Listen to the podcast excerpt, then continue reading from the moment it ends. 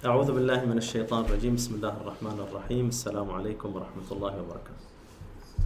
آه، طيلة التسع حلقات السابقة كنا نتكلم عن عدة عناوين. كل العناوين كانت تشير إلى أهمية القرآن الكريم. كل العناوين بدءا من الاتباع إلى آخر عنوان مر علينا وهو الإيمان. كل هذه العناوين كانت تشير إلى أهمية هذا الكتاب العظيم. إحنا اليوم نقف عند آخر عنوان في هذه الدورة وهو الإسلام. وهذا يعتبر أهم عنوان من العناوين إلا يعطي أهمية أيضا إلى هذا الكتاب القرآن الكريم. قبل لا نبدأ بنقول أولا المدار اللي يدور فيه الإسلام. المدار مو التفسير يعني ما بنفسر الكلمة. الإيمان ككلمة تدور في مدار التصديق. حركة الكلمة هذه تدور في التصديق أو عدم التصديق. أما الإسلام مثل ما تفضلتوا قبل شوي تفضل الأستاذ أبو حسن الإسلام يدور في مدار الطاعة والتطبيق.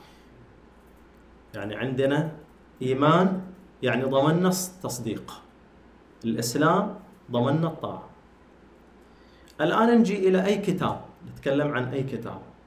تعاملنا مع الكتاب بيكون بالتسلسل التالي. أي كتاب من الكتب الناخذة أول حاجة نقرأ الكتاب. هذا أولا. ثاني حاجة إذا قرأناه ممكن أن إحنا ندخل في مرحلة ثانية أن إحنا نصدق وش اللي في هذا الكتاب. المرحلة الثالثة أن إحنا نطبق المعلومات اللي إحنا صدقناها في هذا الكتاب. مر على أي كتاب نمر على هذه الثلاث المراحل. بالنسبة إلينا إحنا الآن في موضوع الإيمان والإسلام والكتاب السماوي. ثنتين هم ذيل الكلمتين الإيمان والإسلام مرتبطين ارتباط وثيق بهذا الكتاب. قرأنا كتاب الله نعتبرها المصطلح نعتبره هذا في كتاب الله أن إحنا تبصرنا صرنا على بصيرة. قرأناه يعني صرنا على بصيرة. صدقنا كتاب الله يعني آمنا به. طبقنا أطعنا الأوامر اللي فيه يعني أصبحنا مسلمين. هذا هو التسلسل بالنسبة لتعاملنا مع هذا الكتاب. بندخل اولا في معرفة هذا المفهوم اللي إحنا تكلمنا عنه الآن من كتاب الله. بناخذ آية بعدين ناخذ عليها مثال. ومثل موضوع الإيمان أول ما أخذنا موضوع الإيمان أخذنا تعريفه ومفهومه بعدين أخذنا عليه آه، له تمام الإيمان اللي سميناه. يعني في إيمان وفي تمام إلى الإيمان. إلى الإيمان. أيضا الإسلام في تعريف وفي كمال أو أحسن الإسلام. فهذه النقطتين اللي إحنا بنتناولهم. النقطة الأولى خلينا نشوف الآية الشريفة هذه. في صفحة 384 بناخذ من سورة النمل. السورة المباركة سورة النمل بناخذ منها مقطعين أو جزئين. الجزء الأول في الآية 81 إن شاء الله بس تكون واضحة الآية 81 بسم الله الرحمن الرحيم. إنك لا تسمع الموتى ولا تسمع الصم الدعاء إذا ولوا مدبرين. وما أنت بهاد العمي عن ضلالتهم إن تسمع إلا من يؤمن بآياتنا فهم مسلمون. طيب خلينا نشوف الآن. أول حاجة يقول يبغى سمع. أنت ما راح تسمع الموتى ولا تسمع الصم. يعني يتطلب مني تفعيل السمع. طيب بعدين هذا طبعا الآن هو يخاطب النبي محمد صلى الله عليه وآله وسلم. يقول له وما أنت بهادي العمي عن ضلالتهم. يعني في أحد أعمى ما راح تقدر تهدي. طيب بعدين من هو اللي راح يهدى؟ يقول إن تسمعوا إلا من يؤمن بآياتنا فهم مسلمون. عشان بس أفهمها بأخذ الآية بالعكس. آخر حاجة عندي إنهم مسلمين. مسلمين يعني سمعوا الكلام. يعني سمعوا الأوامر اللي قالها الرسول. يعني وش سووا؟ أطاعوا طبقوا استجابوا. إذا صار عندي هذا هو النهاية التطبيق. تطبيق الأمر لأن الرسول أمر فاستجابوا صاروا مسلمين. قبل لا يصيروا مسلمين في متطلب قبل لا يصيروا مسلمين إنهم آمنوا بالآيات. واضحة الآية اللي قبلها؟ مآمنين بالآيات. طيب ديلا اللي آمنوا بالآيات على خلاف اللي فوق اللي قال عنهم عمي ما يشوفوا. يعني ديلا وش سا وش سووا؟ أبصروا. يعني نظروا إلى الآيات أبصروها فهموها بعدين آمنوا بها بعدين أسلموا. اذا الثلاث المراحل اللي إحنا قلناها إنك أول حاجة تقرأ تصدق تطبق. تفعيل حقها في كتاب الله أن ترى أن تبصر ثم تؤمن ثم تسلم. ثلاث المراحل. بناخذ عليها مثال في نفس السورة. لو رجعنا المثال عليها في نفس السورة في صفحة 379 ناخذ مثال وهو إسلام ملكة سبأ لنبي الله اس... آه، لنبي الله سليمان. إسلام ملكة سبأ لنبي الله سليمان عليه السلام. وبنبدأ في الآية 29 الآية 29 طبعا قصة نبي الله سليمان مع ملكة سبأ معروفة. أنه الطير أخبر نبي الله سليمان أن هناك قوم يعبدون الشمس وعندهم ملكة إلى آخر الموضوع. يهمنا الآن المقطع اللي يخص أن نبي الله سليمان أرسل لها كتاب. أرسل لملكة سبأ كتاب. وبنطبق عليه المراحل اللي إحنا قلناها. القرآن هنا يقول عن ملكة سبأ أنها أسلمت لهذا الكتاب. بنشوف الآن هذا الكلام. قالت يا أيها الملأ إني ألقي إلي كتاب كريم. وصلني كتاب ووصفت هذا الكتاب بأنه كريم. يعني يعني بدأت تصدق يعني عبرت عن تصديقه بأن هذا الكتاب مو لعبة لأن اللي سواه مجرد الطير أنه ألقى هذا الكتاب. يعني ما في مرسول بشري أوصل هذا الكتاب. وإنما هي وجدت هذا الكتاب ملقى في مكان ما عن طريق هذا الطير. هي اعتبرت أن هذا الكتاب كريم يعني عبرت من البداية عن تصديقها هنا بال بالكلام اللي وصل إليه. إنه من سليمان وإنه بسم الله الرحمن الرحيم ألا تعلوا علي وأتوني مسلمين. الآن بعد ما وصلتها الرسالة نبي الله آه، سليمان يطالب الملكة أنها تجيه تأتيه مسلمة. يعني تطيع هذا الأمر. هي مجرد ورقة أو كتاب بشكل ما ولكن ملكة سبأ تعاطت معه بإيجابية وبتصديق. هذه هي المرحلة الأولى. قرأت بعد ما قرأت صدقت والآن راح نشوف أنها شاورت الملأ حقها.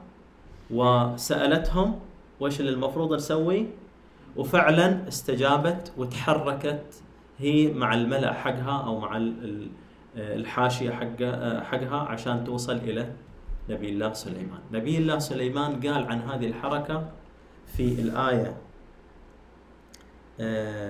38 يقول قال يا أيها الملأ أيكم يأتيني بعرشها قبل أن يأتوني مسلمين. عنده خبر الآن أنهم جايين قبل أن يأتوني مسلمين. إذا استجابت إلى الأمر أطاعت الأمر.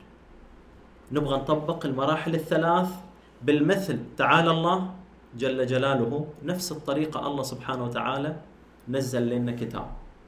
والكتاب جانا بطريقة بسيطة جدا. ما هو ما فيها أي معجزة بطريقة عادية يوصلنا الكتاب. إحنا لما يوصل عندنا الكتاب نشعر إن هذا كتاب كريم.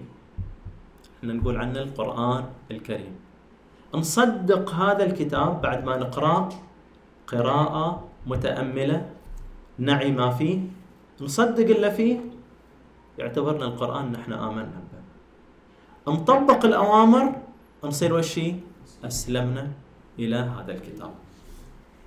فإذا هنا يقول لها قبل أن يأتون قبل أن يأتوني مسلمين يعني جايين إليها جايين ملكة سبأ جاءت إلى نبي الله سليمان مسلمة وليست مستسلمة. وهنا نبغى نوقف قدام كلمة الإسلام والاستسلام. مسلمة يعني طائعة بدون إكراه. مستسلمة يعني بالإكراه. لو نبي الله آه، سليمان أكرهها واستخدم القوة المباشرة راح تجيب مستسلمة. زي ما ذكرت الآية قبل شوية بل هم اليوم مستسلمون. هذا لما شافوا يوم القيامة. نعم. لكن لما تؤمن وتقتنع بالكلام وتجي من داخلك أنت مقتنع هذا راح نسميه وشي نسميه إسلام. فإذا في فارق ما بين الإسلام والإستسلام. الإستسلام بالإكراه. ولكن الإسلام طواعية يكون داخلك أساسا خضوع خشوع وفي الخارج خضوع. أما الاستسلام أن تخضع من الخارج ولكن من الداخل يمكن من تخاضع ويمكن تنقلب على اللي استسلمت عليه بعد أن تذهب قوتك. إذا هنا فهمنا المثال حق نبي الله سليمان مع ملكة سبع عشان نفهم فيه معنى الإسلام. الآن فقط نبغى نربط العناصر الثلاثة. نربط العناصر الثلاثة الإيمان والإسلام والكتاب. عندي كتاب إذا قرأته قراءة صحيحة وتبصرته إذا صدقته فأنا دخلت في الإيمان بالنسبة إلى الكتاب. وإذا أطعت هذا الكتاب ودخلت فعلا في تطبيق كل الأوامر حقه أنا دخلت وين في الإسلام. طيب الكتاب هذا إذا أنا صدقته حملني دين. صرت أنا مديون إلى الله سبحانه وتعالى. متى أوفي الدين؟ يوم القيامة. يسألني عن هذا الدين. وهو هذا معنى الدين اللي إحنا فيه. فأنا الدين اللي يجيني عن طريق الكتاب. إذا قبلته أنا أكون آمنت وإذا وفيت بهذا الدين أكون أسلمت إلى الله سبحانه وتعالى. هذا فيما يتعلق في الربط بين الثلاث عناصر. كتاب إيمان إسلام. طيب تعالوا الآن نشوف أحسن الإسلام اللي الله سبحانه وتعالى يبغاه. أحسن الإسلام. وبعدين ناخذ عليه مثال مثل المثال حق ملكة سبع أحسن الإسلام بنشوفه في صفحة 98 98 الآية تقول أعوذ بالله من الشيطان الرجيم. بسم الله الرحمن الرحيم ومن أحسن دينا ممن أسلم وجهه لله وهو محسن. واتبع ملة إبراهيم حنيفا واتخذ الله إبراهيم خليلا. أحسن الدين هو إسلام الوجه لله. نلتفت بس شوية إلى المعنى. إسلام الوجه لله. يعني تعطي اتجاه هذا الوجه باتجاه واحد فقط ما تشارك في اتجاه آخر. تكلمنا عن سلامة الشيء قبل شوي في معاني الألفاظ وسلامة الشيء يعني خلوصه ويعني آه، زي لما نقول إنسان سليم من المرض يعني خالي من الأمراض. فلما تسلم وجهك لله يعني في اتجاه واحد ما تشاركه في اتجاه ما تلتفت إلى اتجاه آخر. تسلم باتجاه واحد فقط.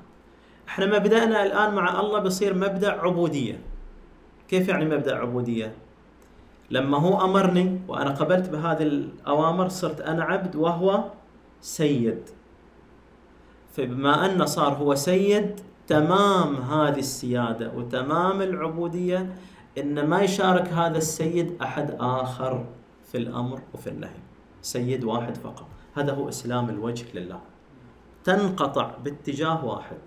التشبيه إليه وش هو؟ قيامك إلى الصلاة. لما تقوم إلى الصلاة. الصلاة مقبولة منك إذا توجهت باتجاه القبلة الكعبة. لأن الكعبة تمثل جهة الله. بالمثل هذا الكتاب كلمات الله تمثل جهة الله أيضا. فتسلم إلى هذه الجهة فقط.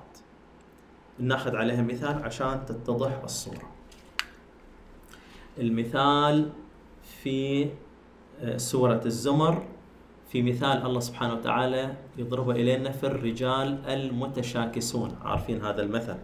في صفحة 461 وبالتحديد في الآية 29 الآية تقول أعوذ بالله من الشيطان الرجيم. ضرب الله مثلا رجلا فيه شركاء متشاكسون ورجلا سلما لرجل. هل يستويان مثلا؟ الحمد لله بل أكثرهم لا يعلمون. يتكلم عن عبدين. عبد فيه شركاء متشاكسون. يعني عنده أكثر من سيد. وكل سيد له أمر باتجاه مختلف. متضاربين متحاربين متشاكسين. وكل واحد يقول لهذا السيد لهذا العبد كل سيد من هؤلاء يقول لهذا العبد اتجه بهذا الاتجاه. وعندي مثل آخر. أن عندي عبد واحد إلى سيد واحد. رجل سلم لرجل. سلم يعني لا يشاركه فيه أحد.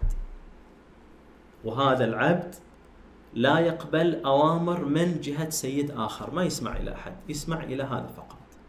هذا إسلام الوجه إلى أحد. أن يسلم وجهه يعني باتجاه واحد يسمع يرى يبصر سيد واحد فقط. بقية بقية السادة لا اعتبار لهم في قلبه.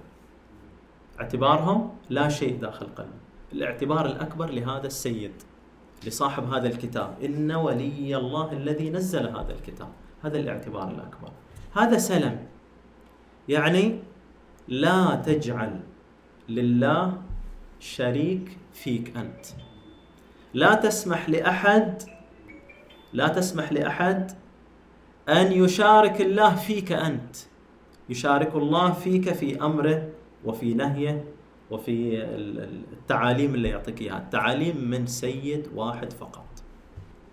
هذا هو كمال الإسلام وهذا هو أحسن الإسلام. وأوصل هنا إلى الخاتمة إن شاء الله. عندنا كلمتين مهمتين هي الإيمان والإسلام.